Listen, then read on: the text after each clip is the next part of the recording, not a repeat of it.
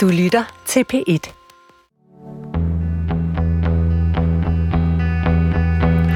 Elbiler bliver billigere og billigere. Så lad os begynde med den gode nyhed.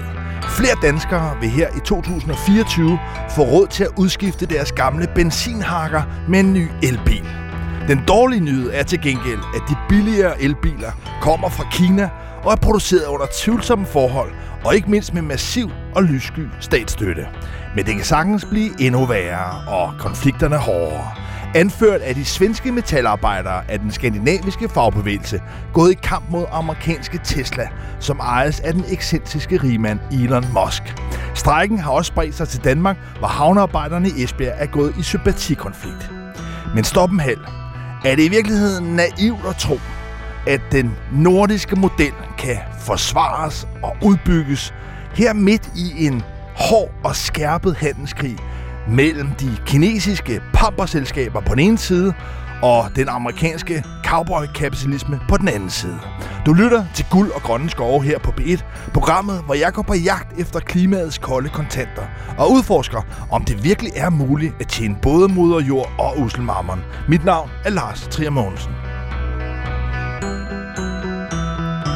Pensionskasserne her i Norden trækker virkelig fra. Når det kommer til grøn omstilling, er det først og fremmest pensionskasserne, der i dag driver investeringerne, og dermed teknologi, jobs og nye løsninger. Hvis der kan siges at findes en ny nordisk model, en grøn forretningsmodel, ja, så kunne man godt sige, at det var de nordiske pensionskasser, der ruller, snarere end politikere, organisationer og bevægelser. Og nu er kampen allerede rykket til en ny front, nemlig den beskidte bagside af den grønne omstilling. Udvindingen af de altafgørende råstoffer og mineraler, som bruges i alt fra batterier til magneter, er et vanskeligt dilemma. Grøn omstilling kræver nemlig sorte metaller, som omvendt skaber naturødelæggelser. Hør senere i dag, hvordan den nye chef for bæredygtighed og investering i PFA-pension, Rasmus Bessing, har tænkt sig at tage kampen op mod mineselskaberne. Men er det muligt? Kan etiske investeringer overleve i en stadig mere kaotisk verden? Velkommen til Guld og Grønne Skove her på B. Der var en gang, hvor bilindustrien satte nye og højere standarder. Ikke mindst tilbage under Henry Ford, stifteren af Ford Motor Company. Det var ham, der indførte 8 timers arbejdsuge. Og også indførte principper om, at lønningerne skulle være så høje, så arbejderne selv fik råd til at købe en lille bil. Men tiderne forandrer sig. Nu er grundlæggeren af tidens store bilfirma Tesla den 52-årige rigmand Elon Musk, der er i centrum, og han hader fagforeninger. Han nægter at tegne overenskomster på sine fabrikker rundt omkring i verden, der ellers roses for at levere en af de banebrydende løsninger på klodens klimaproblemer, nemlig avancerede elbiler. Elon Musk udtalte i efteråret citat, Jeg kan bare ikke lide, noget, som skaber en form for bønder- og herremand-situation. Jeg synes, fagforeninger naturligt forsøger at skabe negativitet i en virksomhed, citat slut. Men nu har de svenske metalarbejdere fået nok. De vil have overenskomster, og nu er de gået i konflikt. Det er et opgør om grønne dollars og nordiske værdier, som nu også har spredt sig til Danmark. Og derfor vil jeg gerne byde velkommen til dig, Jan Villassen. Du er formand for transportgruppen i 3F. Velkommen her til Guld og Grøn Skov. Tak skal du Og også tak til dig, René Nielsen, næstformand hos Dansk Metal. Lad os lige prøve at starte her. Tesla har været sådan en darling i grøn omstilling. Firmaet, der på mange måder har populariseret og også gjort det cool med elbiler. Jan Villassen, hvad er problemet med Tesla? Jamen, problemet er faktisk meget enkelt. Øh, det er jo, at øh, Tesla er et amerikansk firma, øh, og i Amerika, der arbejder de under de forhold, man har i Amerika. Når de så starter øh, her og kommer til Norden, så skal det selvfølgelig også være under de forhold, som vi har her i Norden. I, i det nordiske område, der har vi, når vi snakker europæisk mindsteløn og alt muligt andet, der har vi over 80, måske endda 90 procent overenskomstdækket. Det vil sige, at man har aftaler, som man også kan forholde sig til, og som man er sikker på, at der skal overholdes, altså nedskrevne aftaler. Så, øh, så det handler jo bare om, at det skal vi også have øh, ved Tesla, og det skal vi nok få. Nu har vi ikke meget bilproduktion i Danmark, men vi har rigtig mange mekanikere, og de er i høj grad organiseret under øh, Dansk Metal, René Nielsen. Altså, Tesla her, er det en, øh, en skurk, eller, eller hvordan skal vi forstå den kamp, der er opstået nu? Altså, du kan gøre øjebliksbilledet fortæller jo, at de er en skurk, men, men, men det er jo forkert at sige, fordi så vil alle, der ikke har haft overenskomst tidligere, så får overenskomst jo så altid blive tituleret som værende skurker. Og, og det, det, det, sådan skal vi jo ikke snakke om dem, men, men de står i en situation nu, hvor vi skal have tegnet overenskomst med dem, og det, det er det, vi skal sørge for. Så lige pt. kan man kalde dem en skurk, men øh, på den lange bane er de det jo ikke. Men det er jo de svenske metalarbejdere, altså dem, der er i jeres øh, søsterorganisation i, i, i Sverige, der har indledt den her konflikt tilbage i oktober. Prøv lige at beskrive, René Nielsen, næstformand i Dansk Metal, hvad er det i første omgang i Sverige, som de, danske, de svenske metalarbejdere kræver? Ja, altså de kræver jo overenskomst, altså fuldstændig på lige fod med det, vi også øh, kommer til at kræve og i Danmark. Hvad vil det sige i forhold til, altså det er jo totalt sådan, at de øh, får løn, og der er jo ligesom nogle kontrakter ja. med de folk, der er ansat. Altså hvad, hvad er det ligesom mere, de kræver, end de kontrakter, de allerede har? Altså for det første er der nogle ting i de kontrakter, som er fuldstændig unlike den måde, vi har det i Norden øh, på. Altså, der er nogle ting i kontrakterne, som vi slet ikke vil kunne leve med. Nogle bindinger, for eksempel, hvis man ikke skal arbejde hos tester mere, hvad kan man så bagefter? Det er sådan nogle helt konkrete ting, de har i deres kontrakter. Altså nogle form for sådan konkurrenceklausuler? Konkurrenceklausuler. Altså, ja. hvis man er uddannet øh, mekaniker, automekaniker, og man så skal stoppe hos tester, så er det jo svært at komme videre i sin karriere, hvis man ikke må arbejde på et autoværksted bagefter. Men det er sådan helt en konkret ting. Men der er jo også den ting at have sikkerhed for de kontrakter, som du omtaler. Hvordan har de en sikkerhed for at kunne bevare de goder, de har i dem? Det har de jo ikke uden en overenskomst. Så, så det er nogle helt basale ting for at sikre sig, at det også i fremtiden vil være ordentlige forhold. Jan Villadsen, nu er Elon Musk, der ejer Tesla jo, som jeg indledte med at sige, en meget ekscentrisk skikkelse og utilregnelig, der ligesom træffer øh, mærkelige beslutninger og også siger mærkelige ting. Men det her citat om, at han opfatter fagforeninger som nogen, der skaber en bønder og herremand situation. Hvad tænker du om, at han siger det? Fordi han er jo meget, meget stejl imod fagforeninger som princip. Men den her forestilling, han har om, at det ligesom skaber et hierarki, det er faktisk hans kritik. Hvad tænker du om det? Jamen, jeg tænker, det er, det er faktisk nærmest lidt synd for ham, at han ikke ved, hvad nordiske fagbevægelser er. Altså, vi arbejder hver eneste dag på at lave bedre forhold for virksomheder og bedre forhold for vores medlemmer.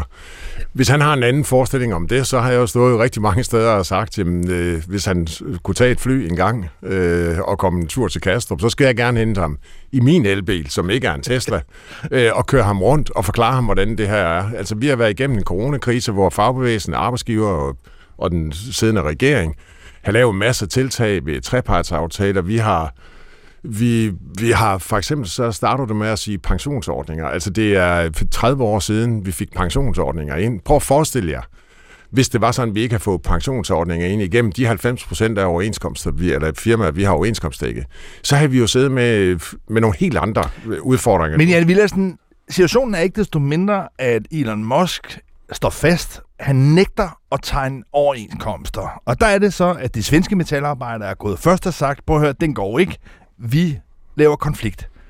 I Danmark er der ikke, øh, er vi i den mærkelige situation, at fordi der ikke er overenskomster, så er det noget vanskeligt også at lave øh, konflikt. Men det, I har gjort i 3F-transportgruppen, det er så at indlede en sympatikonflikt på Esbjerg Havn. Hvad er det, der sker lige nu i Esbjerg? Øh, godt, du kommer ind på det, fordi der er hemmelighed forskel på en, øh, en almindelig konflikt og en sympatikonflikt. Altså, Men lad os starte det, med sympatikonflikten, ja. som er i gang nu. Det, der sker i, i Esbjerg nu, og der sker for 3F Transport, det er jo, at, at fagbevægelsen er jo lige så global, som, som Tesla er. Øh, og derfor får vi en henvendelse fra Svensk Metal, som siger, øh, vores kollegaer i, i Sverige, havnearbejderne, de har nægtet at losse de her Tesla'er, der kommer. Det er jo en sympatikonflikt øh, for at kunne støtte metalarbejdere i at få en aftale på, på de virksomheder, som er testet. Jeg skal lige forstå sammenhængen her. Vi, vi har nogle øh, værksteder, vi har nogle mekanikere i Sverige, som siger, vi vil have overenskomst. Hvordan hænger det sammen med havnearbejdere i Esbjerg? Det hænger sammen på den måde, at så gør man det i Sverige, ligesom vi gøre i Danmark. Så øh, indleder man sympatikonflikter i Sverige på de svenske havne. Øh, og det man så kunne konstatere, det var, at, at øh, så vil man gerne bruge penge på, i stedet, i stedet for at få dem ind igennem havnen i Esbjerg. Øh, og så får vi en henvendelse fra Svensk Metal, som siger, vi kan se, at, øh, at de forsøger at få bilerne ind. Den her vej, det er jo øh, undergravelse af, af vores arbejde for at få en overenskomst. Kan vi få jer til at gå i sympatikonflikt øh, på Esbjerg Havn, så der ikke kommer biler ind den vej? Så det, og det er ser vi forsøg på ligesom at sætte prop i de andre steder, hvor, hvor Tesla så kunne forsøge ligesom, at få bilerne til at flyde ind i Nordeuropa? Tesla forsøger jo at omgå de, øh, hvad skal man sige, de værktøjer, der er for at få en overenskomst i Sverige, og det vil de misbruge vores havnearbejdere til i Esbjerg. Det kommer ikke til at ske. Altså, der kommer ingen Tesla ind øh, den vej i hvert fald. Men prøv lige at forklare mig, hvordan man kan gøre det. Altså, kan man som øh, altså 3F, transportgruppen her, beslutte sig for at stå på havnen i Esbjerg og sige, det der skib, der kommer ind, lad os sige, med nogle øh, andre biler, det kunne for eksempel være nogle billige kinesiske elbiler, ja, dem vil vi gerne låse af, men så kommer der et skib med nogle Tesla'er, og der siger vi så nej tak. Vi siger nej tak, så indtil at de får lavet en overenskomst i Sverige, så kan de selvfølgelig blive losset også. Men prøv at, nu siger du, at fagbevægelsen er international. Og det er Tesla jo i allerhøjeste grad også. Altså noget, jeg er blevet til at forstå, som grundlæggende forvirrer mig, det er, at Tesla har bygget en kæmpe fabrik i Berlin. En gigafactory. Altså, hvordan kan man så sætte prop i ved, at havnearbejderne i Esbjerg blokerer, hvis der er en fabrik i Berlin? Ja, det kan man jo ved, at, at der kommer, ikke alle Tesla'er kommer fra Berlin. Der kommer nogen fra Berlin, jeg tror det er en model, de laver i Berlin, og så kommer der nogen fra Østen øh, har. Og de kommer jo, øh, rigtig mange af dem kommer med båd, altså med skib. Øh, og de kommer typisk ind igennem øh, øh Esbjerg. Øh, og, og så kan vi jo sige, at vi losser ikke dem, fordi der er en gyldig varslet konflikt i Sverige.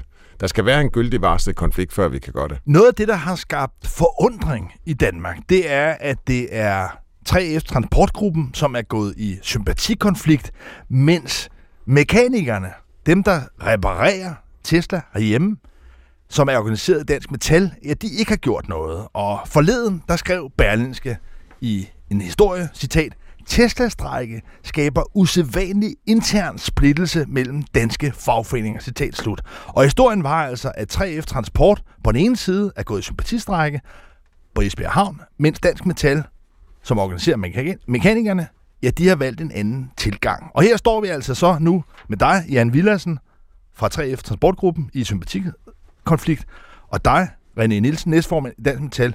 I har så ifølge den her artikel i Berlingske ikke gjort noget, er, er i øvrigt uenige. Sådan lyder det ikke umiddelbart på mig, men, men hvad, er, hvad er ligesom op og ned i det her? Jamen, vi er bestemt ikke uenige, og, og jeg skal jo selvfølgelig ikke øh, tale dårligt om din stand, øh, men journalisterne i Danmark har ikke helt forstået budskabet på, om, at der er forskel, stor forskel på en sympatikonflikt og en hovedkonflikt, og det er det, der er tale om her. Men René Nielsen, hvorfor er det, når det er mekanikerne, altså metalarbejdere i Sverige, der er gået konflikt, hvorfor er det så, at I ikke også er gået, om ikke andet, i sympatikonflikt her i Danmark? Og så bliver det måske en lille smule teknisk, men det skal jo lige sige, at vi skal jo følge den danske model.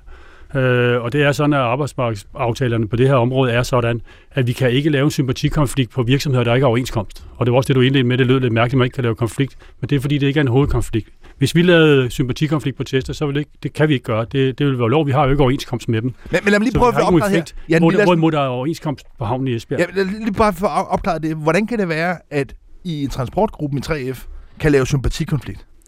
Det kan vi, fordi der er en hovedkonflikt i Sverige, og fordi vi bliver spurgt af Svensk Metal.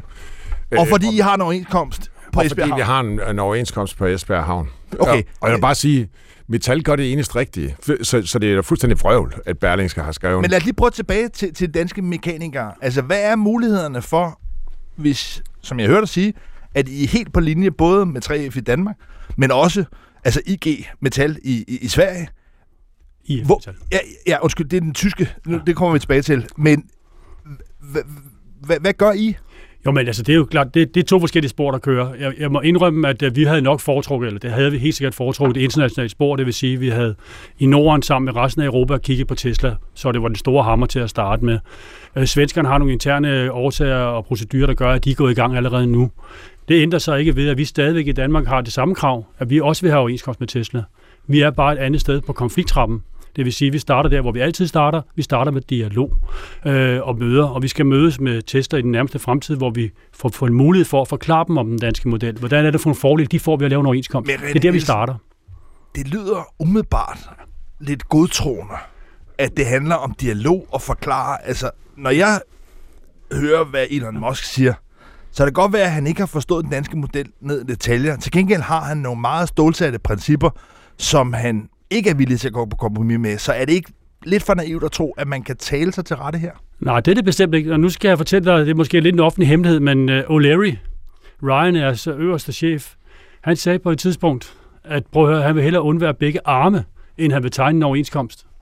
Og jeg vil bare sige, at han har godt nok begge sine arme nu, heldigvis for ham jo, men han har også en overenskomst. Og vi har tegnet en overenskomst med dem for lille års tid siden med Ryanair, og de startede præcis samme sted, som Elon Musk han startede. Og vi har ikke haft strækker med Ryanair. Vi har haft dialog, forhandlinger. Hvad var det, der lykkedes der? Altså Ryanair, som er det her øh, altså lavprisflyselskab, ja hvor øh, ejeren det også gjorde et stort nummer ud af, at han absolut ikke skulle indordne sig under øh, fagforeninger. Men det er så sket nu i, i, i Danmark. Men hvad var det, der lykkedes der? Jamen det, der lykkedes, det var at forklare, at når du laver en overenskomst, så er der to parter, og der er to parter, der har fordel af at lave en overenskomst. Det lyder mange gange som om, at det kommer en fagbevægelse og kræver en overenskomst, og så er der kun én part, der har fordel af det. Arbejdsgiverne, virksomheden har også mange fordele af det, og det er det, vi har lykkes med at overbevise O'Leary og Ryan er om, at prøve at høre, I har sikkerhed for jeres drift. Vi har nogle forpligtelser, når vi laver en overenskomst. Men René Nielsen, lad os lige tage fat i den store hammer, som du kalder det, som er på europæisk plan.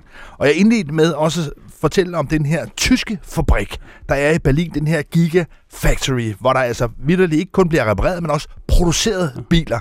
Hvad skal der til for, at man i Tyskland får lavet overenskomst på fabrikkerne? Ja, der skal det samme til, som, øh, som de er i gang med nu. Nu så jeg lige øh, økonomiministeren i Brandenburg, den delstat, hvor det ligger dernede, at øh, han var ude at udtale, at han forventer, at der er en dialog. Han forventer også, at resultatet ender med en overenskomst. Så det er lige præcis det, det handler om her. Der skal en dialog først. Men de er også i gang med noget andet, og det er det, IG Metal ud at sige. De er i gang med at lave en stor kampagne for fabrikken om at få organiseret folk, fordi man skal jo ikke tage fejl. Altså, hvis du skal tegne en overenskomst, så det stærkeste våben, du overhovedet har, det er, at du har organiseret medlemmerne på fabrikken. Og det er det, de er i gang med dernede. Og der er 11.000 at tage af.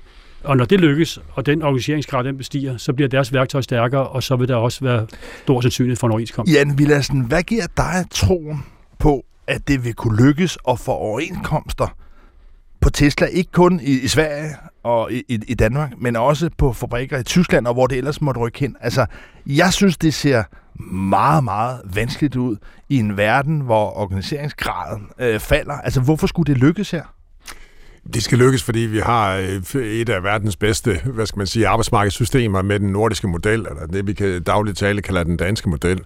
Vi har lavet 1100 overenskomster nu på øh, fire år i 3F Transport det er jo ikke nogen, vi har lavet konflikt på hver dag. Det er jo, det er jo enkelt tilfælde, hvor der er konflikt. Og fordi det er de pludselig er verdens rigeste, så er det jo ikke sådan, at man, fordi man er verdens rigeste, bestemmer, hvad der foregår i hele verden. Vi inviterer gerne Tesla og andre her til de nordiske lande og arbejde her. Men, men man kan ikke komme med sine egne regler. Man, man skal indordne sig under de samfund, hvor man er i. Og derfor tror jeg, at det gør. Nu nævner René Ryanair, øh, jeg kunne nævne McDonald's, der er masser af andre. Og selvfølgelig er der masser af virksomheder, som gerne vil arbejde i, også i, i det nordiske. Og de er velkommen, men det bliver under nordiske forhold. Men lad os lige her afslutningsvis tage den et nyk mm. op. Fordi nu taler vi her om en konflikt mellem den danske model og sådan en amerikansk cowboy-kapitalist som Elon Musk. Men virkeligheden er jo på elbilmarkedet i dag, at det i høj grad er kinesiske elbiler, som strømmer ind. Og EU-kommissionen er også i gang med ligesom at indlede skridt for på en måde at komme det til livs. Påstanden er, at kineserne giver skjult statsstøtte til elbiler. Men de vilkår, som kinesiske bilarbejdere og mekanikere arbejder under, det er jo nok endnu værre. Så i den her verden, hvor vi altså ikke kun har en front mod USA, men også mod Kina, så synes jeg, det for alvor det begynder at se svært ud. René Nielsen, hvordan, hvad, er, hvad er modtrækket til kinesiske elbiler? Ja, der er jo ikke nogen grund til, at vi nu skal lide af tristesse her, fordi jeg, prøv at høre, den problematik om, at man har konkurreret på lønninger ude fra Asien og Kina, den har jo stået på i årtier. Den er der stadigvæk, den fortsætter også med at være. Men ikke desto mindre, så kan jeg med god samvittighed sige, at vi bliver i Danmark målt som det mest konkurrencedygtige land overhovedet i verden. Hvordan kan det lade sig gøre? Nu når producerer er, vi heller ikke så mange Vi er nemlig, vi er nemlig meget produktive. Ja, vi producerer ikke så mange elbiler. Nej, nej, vi men nu snakker jeg også generelt, industrien generelt, øh, det danske arbejdsmarked generelt, at vi er det mest øh, effektive land i verden. Så, så ikke desto mindre har vi jo stået ved den konkurrence i årtier, og ikke desto mindre har vi vundet, og vi har aldrig haft så mange beskæftigede, som vi har i øjeblikket.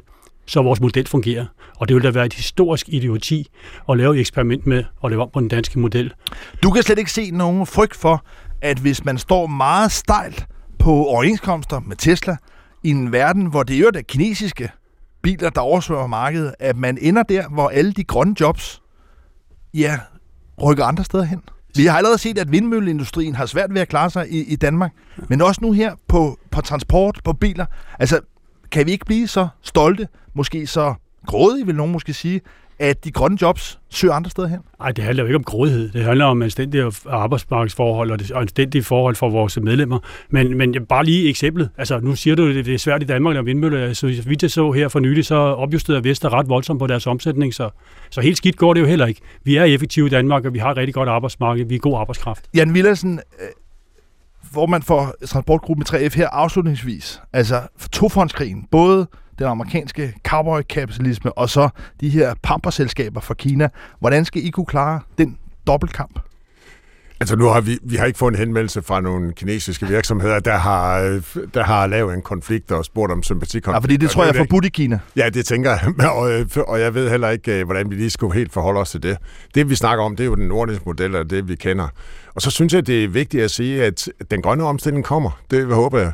Det, man glemmer at sige, det er, at det skal være en bæredygtig grøn omstilling. Det vil sige, at den skal også være socialt retfærdig. Det skal også være en omstilling, som lønmodtagere kan.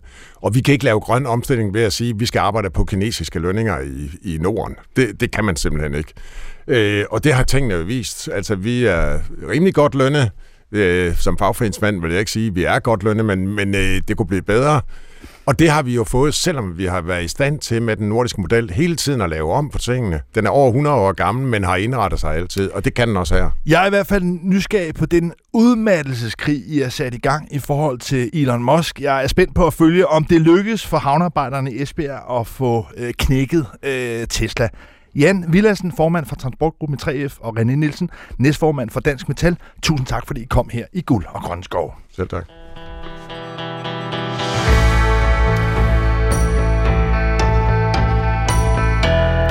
Oppositionen er gået til angreb på klimaminister Lars Ågård fra Moderaterne. De anklager ham for at være alt fra udygtig til arrogant og langsom.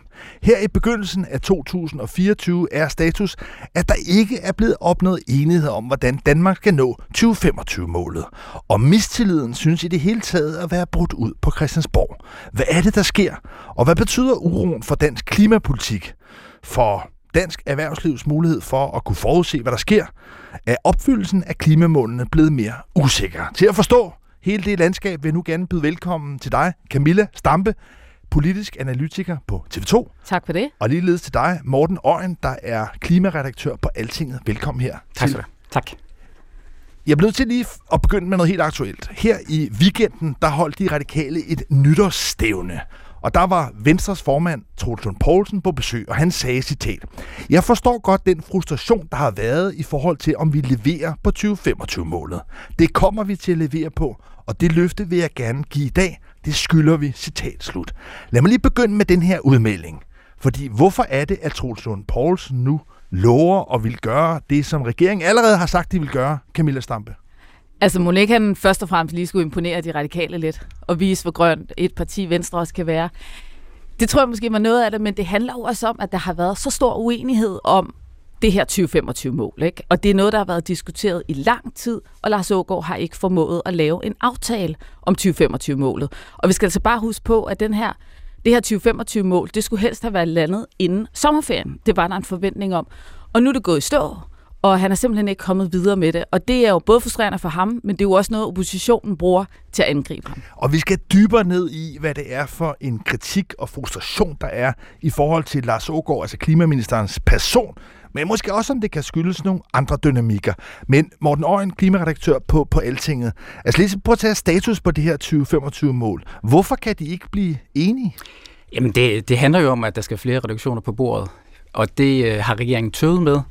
Og øh, så er det ligesom gået i hårdknud, fordi at det mandat, som Lars Ågaard han sidder med, er måske ikke så, så at han kan gøre det. Så i, så i øjeblikket kan man sige, at, at, at det er ligesom gået i stå over hos Ågaard, og så er Nikolaj Vammen kommet ind fra siden og, og har inviteret partierne derover, fordi han har, han har en pose penge derover i, i det, der hedder Grøn Fond, han måske kan dele ud af. Men Klimarådet har ligesom konkluderet, at de planer, regeringen har lagt frem, at de ikke er tilstrækkelige. Man er langt, ikke i praksis, men på papiret, ja. men ikke helt i mål. Og der er udfordringen så, at regeringen altså ikke har været villig til ligesom at komme med de aller sidste reduktions Ja. Men, men skal de det? Altså, jeg synes, det kan være svært nogle gange med den klimalov, vi har, som har vist sig at være mere elastisk, end mange troede. Altså, er regeringen forpligtet til at komme med noget, eller er det i virkeligheden bare regeringens ansvar, Morten Øjen? De er jo forpligtet, det står i loven, men øh, loven fungerer på den måde, at, at hvis man har det politiske flertal, så, øh,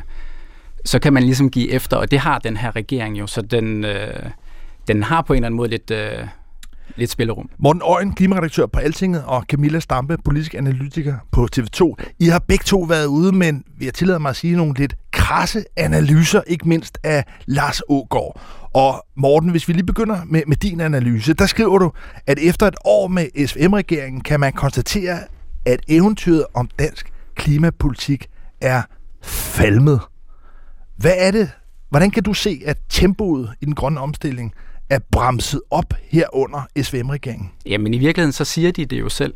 Altså jeg skrev det der på baggrund af den her åben dør-ordning, som, som blev parkeret godt og grundigt af, af regeringen og et samråd, hvor Lars Lykke sad og sagde, at uh, erfaringen for det seneste år har været, både for ham personligt, men for hele regeringen, en, uh, at, at det her med den grønne omstilling er utrolig besværligt, og at det går langsommere, end det var, de havde forventet. Så, så i virkeligheden er det jo bare, hvad de selv siger. Camilla Stampe, i regeringsgrundlaget står der ellers, at det er den største udfordring i vores generation. Altså, den får virkelig med den helt, det helt store orkesterudstyr. Altså, i ord er den her regering vel lige så grøn som den forrige.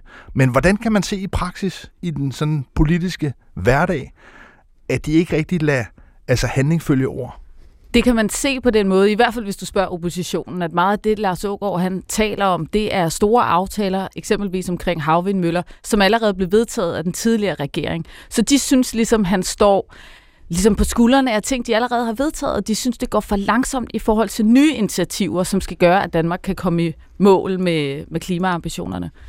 Lad mig lige prøve at, at spørge, det jeg egentlig undrer mig oftest over, det er, hvorfor SVM-regeringen har skruet ned for tempoet. Og du er fuldstændig ret, Morten Øjen, klimaredaktør på Altinget, at det er sådan set en tilståelsessag. Mette Frederiksen har også flere gange været ude og omtale den tidligere regering, altså S-regeringen, som den grønneste i Danmark. Underforstået, at den regering, vi har nu, er mindre grøn end den forrige regering. Men hvorfor har regeringen bremset op?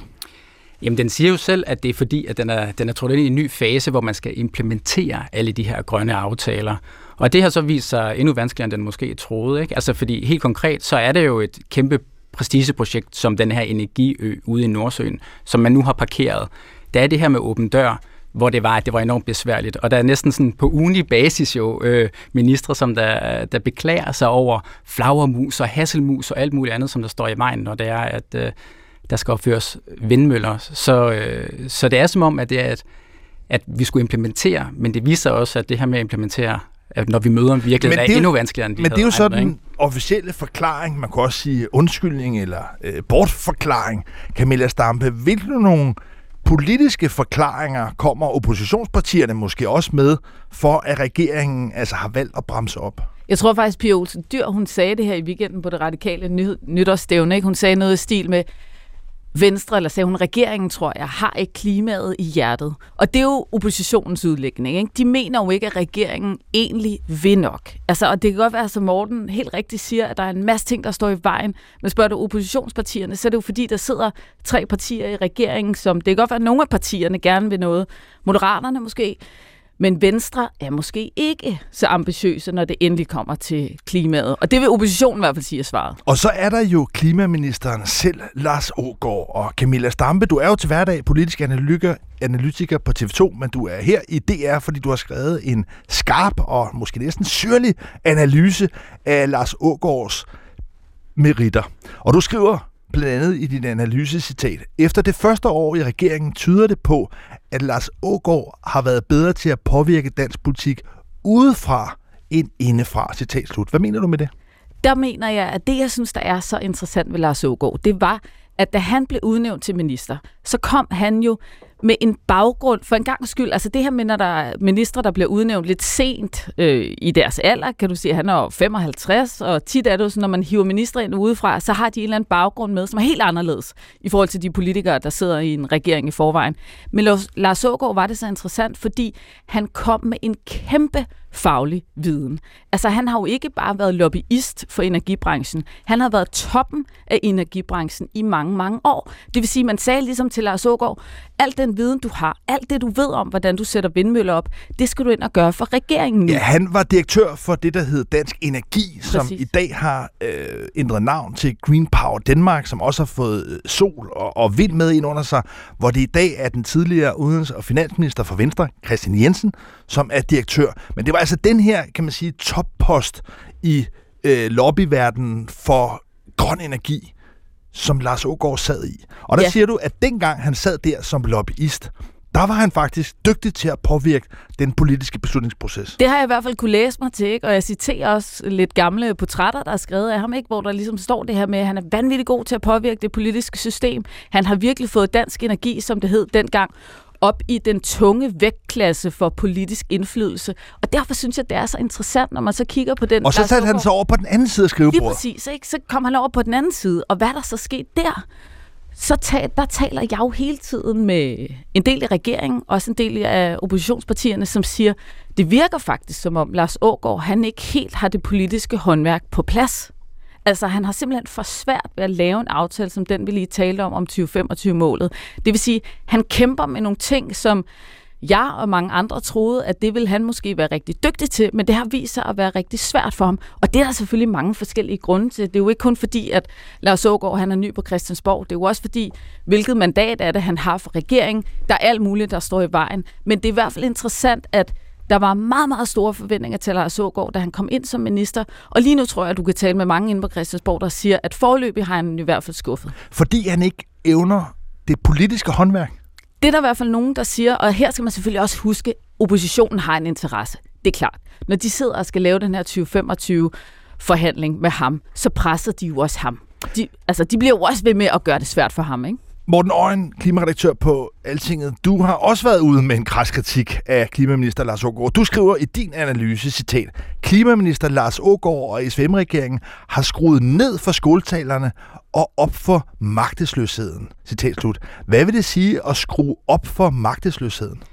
Jamen, det er jo det, de har gjort, når det er, de fremhæver flagremus og hasselmusen og sådan nogle ting, der står, der står i vejen. Men det er jo også i de her 2025 klimaforhandlinger, hvor det er, at Ågaard næsten slår op i banen, når det er, at oppositionen kommer med, med forslag. Så, øh, så er det jo ikke sådan, at han er en, en minister, som der kan gå tilbage og, og levere på det i hvert fald. Ikke? Men nu fremstiller I det jo begge to lidt som om, at Lars Ågaard ligesom har frit spil på klimaområdet. At det ligesom er ham, der kan sidde suverænt og forhandle med oppositionspartierne. Men der er jo et hierarki i en regering, og Lars Ågård, som repræsenterer Moderaterne, men som jo netop ikke har nogen lang politisk erfaring, han er jo oplagt underlagt i første omgang Lars Løkke, og Lars Løkke er nok også underlagt statsminister Mette Frederiksen fra Socialdemokratiet, som også skal samarbejde med Venstres formand Troels Lund Poulsen. Så er det ikke på en eller anden måde lidt fejt at skyde mod det, man næsten kunne sige, løjtnanten i det her hierarki. Fordi det er vel lidt, når Lars Ågaard ikke kan nå til enighed med oppositionen, så er det vel grundlæggende udtryk for, at han ikke har noget mandat oppefra, Camilla Stampe. Selvfølgelig er det det, og det var også det, jeg var inde på før. Ikke? Hvad, hvad er det, Lars Ågaard har af muligheder? Det er jo enormt afgørende for de forhandlinger. Ikke? Og der er det mit indtryk, at han gerne vil lande en aftale, som lige akkurat når det mål, som regeringen også har sat sig. Det er jo helt fair, at han gerne vil det. Og så sidder han bare over for nogle oppositionspartier, som også i den grad udnytter situationen, for de ved godt, at regeringen meget gerne vil have en bred klimaaftale. Så det er klart, så snart de lige øjner, at nu der ved at være noget, så presser de jo også ham. Og så er det, at han skal gå tilbage, og så skal han undersøge, hvilket mandat han har. Ikke? Men Morten, er det ikke lidt flot at tale om oppositionen? Altså, vi har jo måske i hvert fald to forskellige oppositioner. Både en til højre mm. og en til venstre for regeringen. Og de taler vel ikke med samme stemme. Der er vel meget, som du også har været inde på i din analyse, meget langt fra nye borgerlige til enhedslisten. Ja, det er der. I de her forhandlinger, så tror jeg så ikke, at nye borgerlige spiller så stor en rolle, men, men, men det er klart, at selv i de her forhandlinger, så er der jo afstand fra, fra enhedslisten til konservative og liberale alliancer, som også er med. Ikke? Og, øh, og det udnytter regeringen jo også. Altså det er jo også det, som, som Ågaard selv peger på, når det er, at han øh, skal forsvare, at der ikke er landet en aftale endnu. Altså se på oppositionen, de kan jo heller ikke blive enige om noget som helst. Hvordan skulle jeg så kunne samle dem?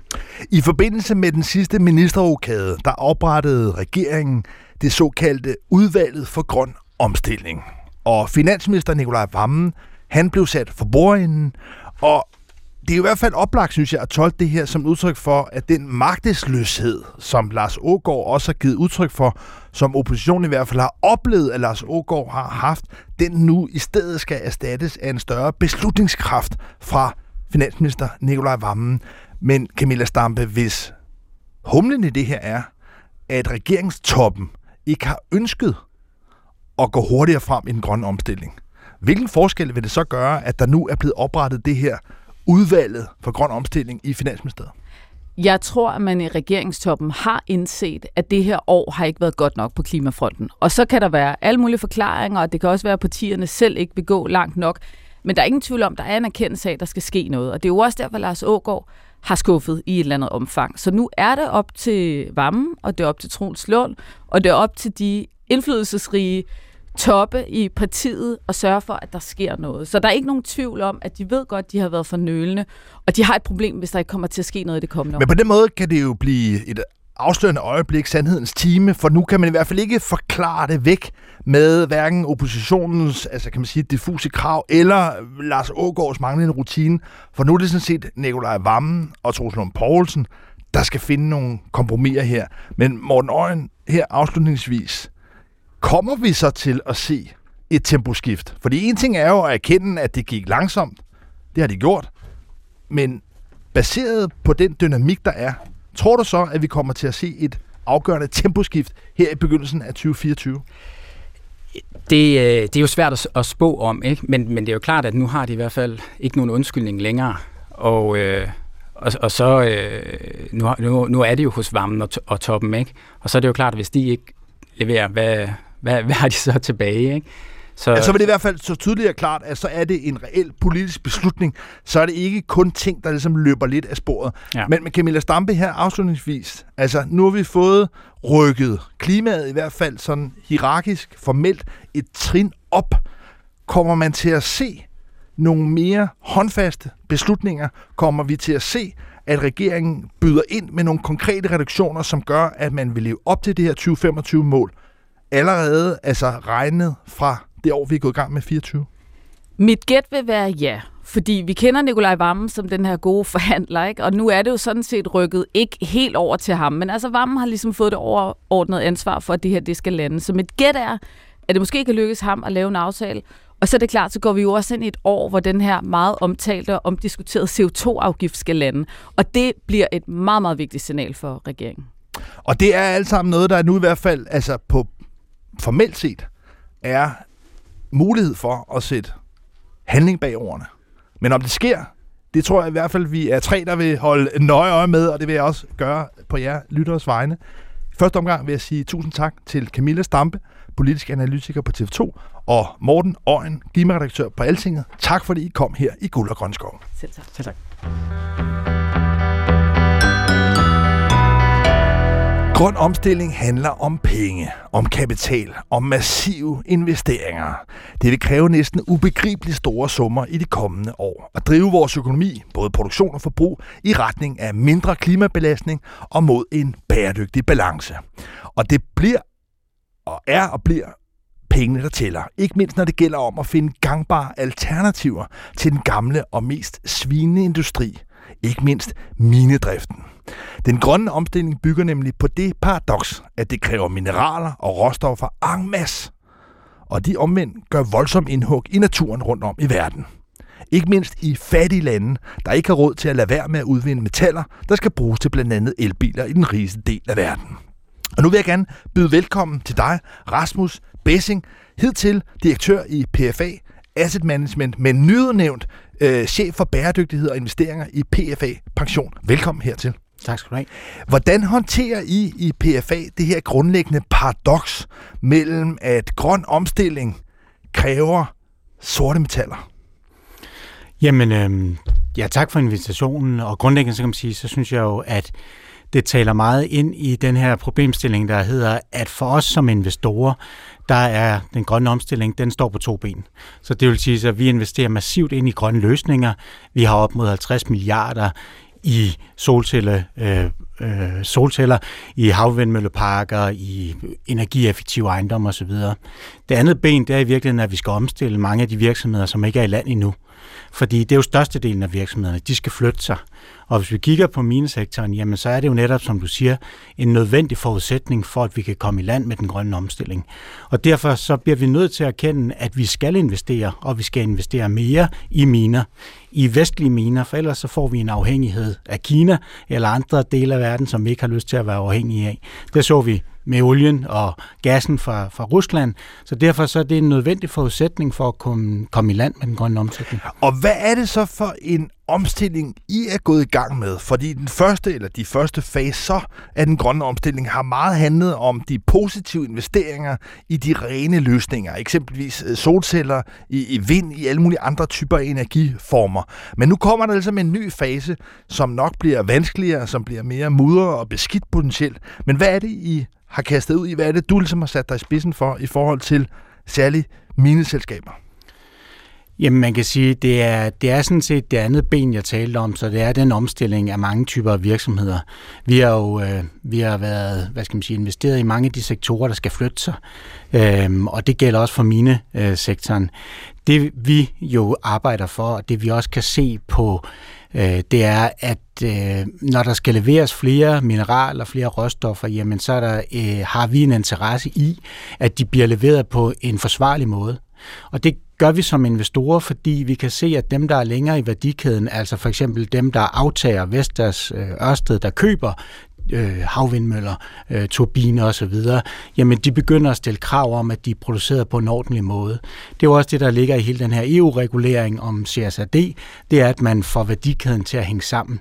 Så på den måde kan man sige, der kigger vi på det som investorer og siger, hvis mineselskaberne ikke forstår den dagsorden, så er der en risiko for, at de mister værdi. Så det er jo det primære for os som investorer. Det næste er selvfølgelig, at vi gerne vil bidrage til, at det er en ordentlig verden at leve i. Men Rasmus Bessing, hvis man kigger ud over landskabet, det globale landskab for mine selskaber, så er det helt oplagt, at der er nogle virkelig lyssky foretagender. Og så er der en anden ende, hvor det er virksomheder, som jeg tænker i højere grad vil investere i. Men hvordan, hvordan, hvordan kan man sige, sorterer I, hvordan, hvordan finder I frem til mineselskaber, der har et potentiale for at kunne omstille sig til en højere grad af forsvarlighed? Altså, hvad er det, I sorterer fra, og hvad er det, I vælger til? Jamen altså, det er klart, at sådan en analyse står på to ben. Det skal være en finansielt interessant investering. For det andet, så går vi ind og kigger på, jamen, hvad er det for en virksomhed? Hvad er deres strategi? Hvordan ser deres bestyrelse ud? Hvordan ser deres planer ud?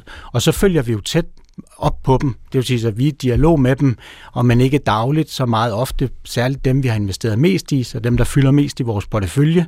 Vi møder på deres generalforsamlinger som investorer, som aktionærer, det primært at sikre, at det er en bestyrelse, der kan sætte den rigtige strategiske retning. Det kan også være at stemme om forskellige forslag, der bliver fremsat af bestyrelsen, og endelig kan det jo være, at vi selv øh, fremsætter forslag om, at rapportering bliver bedre, at de tager nogle initiativer, der ligesom skubber dem i den rigtige retning. Men Rasmus Bessing, når du taler om at møde op på generalforsamlinger og stille kritiske forslag til, til forandringer, så får jeg på en eller anden måde sådan lidt et billede af sådan kritiske aktionærer. Der var en overrække, hvor Frank Åen fra Enhedslisten var meget aktiv med ligesom at bruge det og eje bare én aktie, gav ham ligesom en ret til at møde op netop på generalforsamlingen og stille spørgsmål og, og kritisere. Men, men, men det lyder også som en, en vanskelig vej til sådan reelle, tunge forandringer. Kan det i virkeligheden lade sig gøre med den form for sådan aktionæraktivisme og ændre store mineselskaber? Jamen, jeg tror, det er super vigtigt at forstå, at vi ikke er aktivister. Vi er investorer. Så når vi stiller forslag, når vi går på talerstolen, så er det fordi, at det skal være forslag og, og en dialog, der kan føre til, at virksomheden bliver mere værd. Og det er jo i virkeligheden det, der er spørgsmålet her. Hvis der kommer et øget krav om, at de her øh, aftager i værdikæden, de stiller krav, så skal vi sikre, at virksomhederne de forstår den skrift på væggen, for ellers risikerer de at miste værdi. De skal bruge deres kernekompetencer til at blive dygtigere til at drive deres miner mere effektivt og på en mere øh, bæredygtig måde, fordi det er et forretningskrav. Men lad os lige prøve at, at dykke lidt ned i den sådan investeringscase.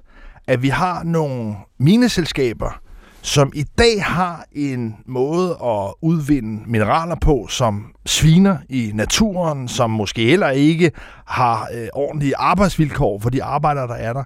Og så er den første fase jo at rette op på det, ofte ved nogle investeringer og rense vand fra øh, boringer osv. Altså noget, der koster mange penge. Hvorfor er det, at det kan blive en god investering? Jamen det kan det jo grundlæggende, fordi hvis, du, hvis man kigger på miner, så er sådan noget som vand, det er et kæmpestort øh, aktiv, der skal bruges i den forbindelse. Nedsat vandforbruget er jo en en besparelse på, på de råstoffer, der indgår i den produktion. Så en optimering af din produktion og besparelse på de her ting, det kan sådan set være en god investering. Vi tror også på, at nogle af de rigtig, rigtig dårlige sager, der har været mange af i, mine, i øh, minesektoren, du kan undgå dem, jamen det er jo både reputational, det er erstatning, det er forsikringer, det er alt muligt andet, der kan, der kan spares. Når det er sagt, så kan vi ikke stå alene. Det her det er ikke en opgave, vi som investorer kan løfte alene. Det kræver, at der er en politisk vilje til at regulere. Det kræver også, at aftagerne i værdikæden by the end of the day, øh, forbrugerne har lyst til at købe nogle produkter, hvor der er ordentlige forhold i hele processen. Men den meget langsigtede investeringshorisont, som I har som pensionsselskab, og også skal have som pensionsselskab, det er jo ikke nødvendigvis noget, der matcher mange af de andre investorer, som måske har en lidt kortere horisont.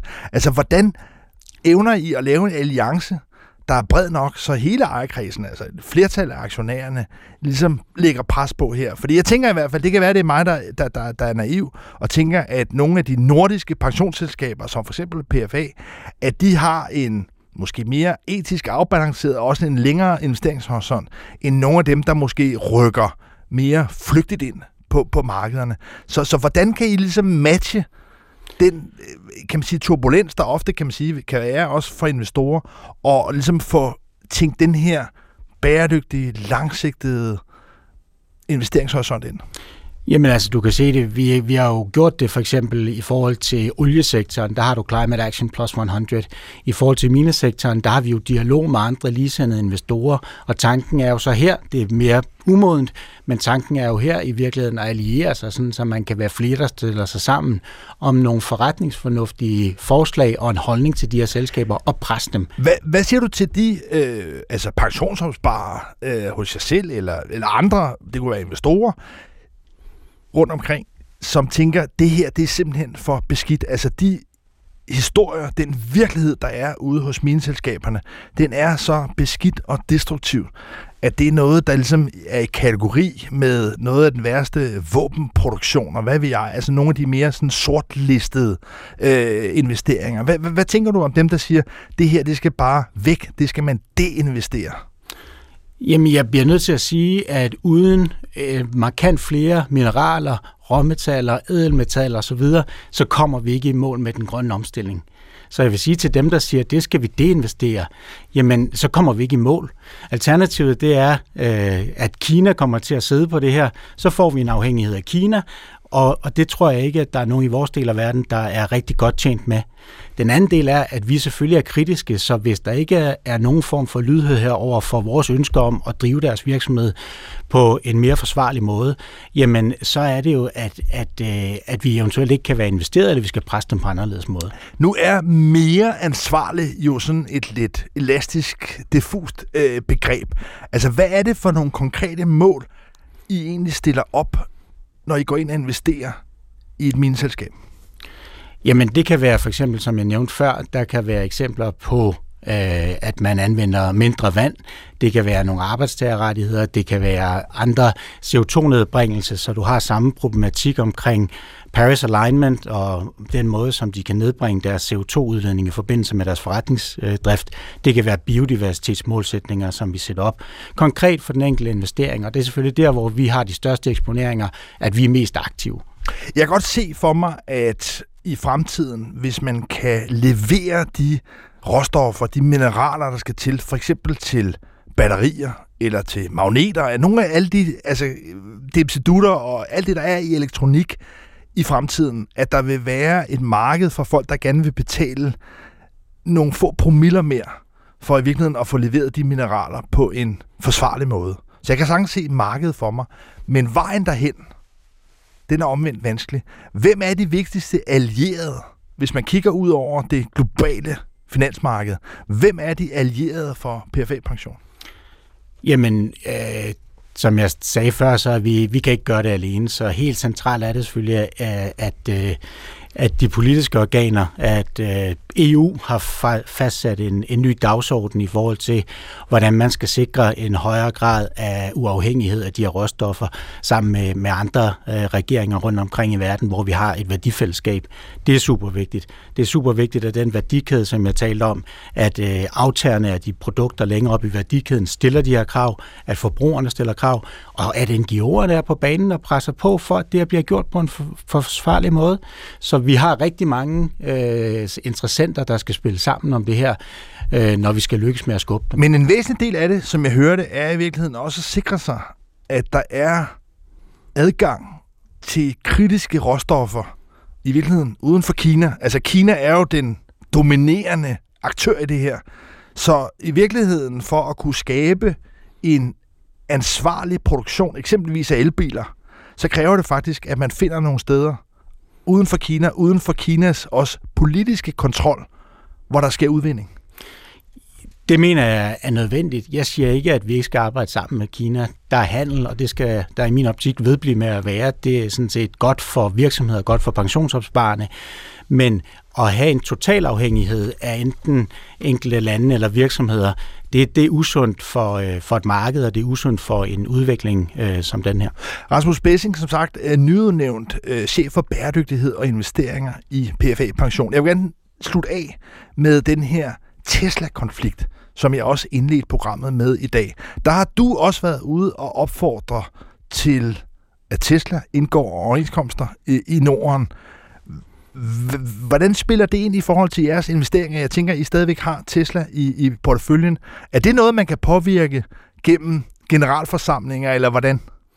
Ej, jeg tror, at øh, det, øh, som gælder sig for os i den sag, det er, at vi anerkender fuldt ud, hvad hedder det, Teslas enorme bidrag til elektrificeringen af transportområdet, så der er en væsentlig del der. Det vi ser her er jo også, øh, hvad skal man sige, globalisering og den grønne omstilling, der der møder forskellige kulturer og historier. Så vi siger, at arbejdsmarkedets parter, de skal finde en løsning på det her, fordi det er sådan set i vores interesse, at de gør det. Så det er det, opfordringen har gået på. Men tror du på, nu havde jeg øh, to øh, fagforeningsfolk inde i indledningen, tror du på, at det vil lykkes? Altså, Elon Musk, han har meget klart sagt, at han ikke kommer til at acceptere krav for fagforeninger. Tror du, det vil lykkes her i Norden for fagforeninger, som det jo er lykkedes tidligere, for eksempel med, med, med Ryanair, for nu at tage det som eksempel. Altså, tror du, det kan lykkes? Jamen, jeg er overbevist om, at man finder en løsning mellem arbejdsmarkedets parter, og det er det, vi synes, man skal. Hvordan den løsning bliver, det er op til parterne. Er det her noget, der påvirker sådan øh, investeringsblikket på en virksomhed som Tesla? Er det her noget, der egentlig er et problem for Tesla, at de er rodet ud i den her konflikt? Øhm, jeg vil sige det sådan, at, at den her type konflikt mener vi jo, man skal søge at løse med de rigtige redskaber. I det her tilfælde, jamen der er parterne, arbejdsmarkedets parter, så der skal man finde en løsning mellem dem. I, og det kan man sige, det synes vi er vigtigt, fordi det er den bedste... Men det er ikke noget, der gør Tesla mindre værd, at de har de her konflikter? Det er ikke noget, der gør, at vi ikke er investeret i Tesla i hvert fald, nej. Rasmus øh, Bessing, øh, ny chef for bæredygtighed og investering i PFA Pension. Du skal have tusind tak, fordi du kom ind her i Guld og Grønne Skove på P1. Selv tak. Lad mig slutte med en, øh, en lille nyhed fra klimakampens frontlinje, som måske ikke vil ligefrem overraske de faste lyttere.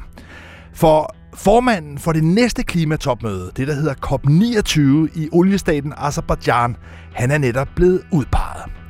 Og det er en afløser for formanden for COP28. Det var oliedirektøren Sheikh Al-Jaber, der stod i spidsen for COP28 i Dubai. Og nu her til november, Ja, rigtig gættet, så er det en ny oliedirektør, der sætter sig for bordenden. Mukhtar Babayev. Han har været chef for Azerbaijans olieselskab. Så må ikke 2024 igen bliver året for sort energi. Guld og Grønne Skove er produceret af Rakkerpark Productions for P1, og min producer er Maja Zachariasen. Mit navn, det er Lars Trier Mogensen. Tusind tak for at lytte med. God vind!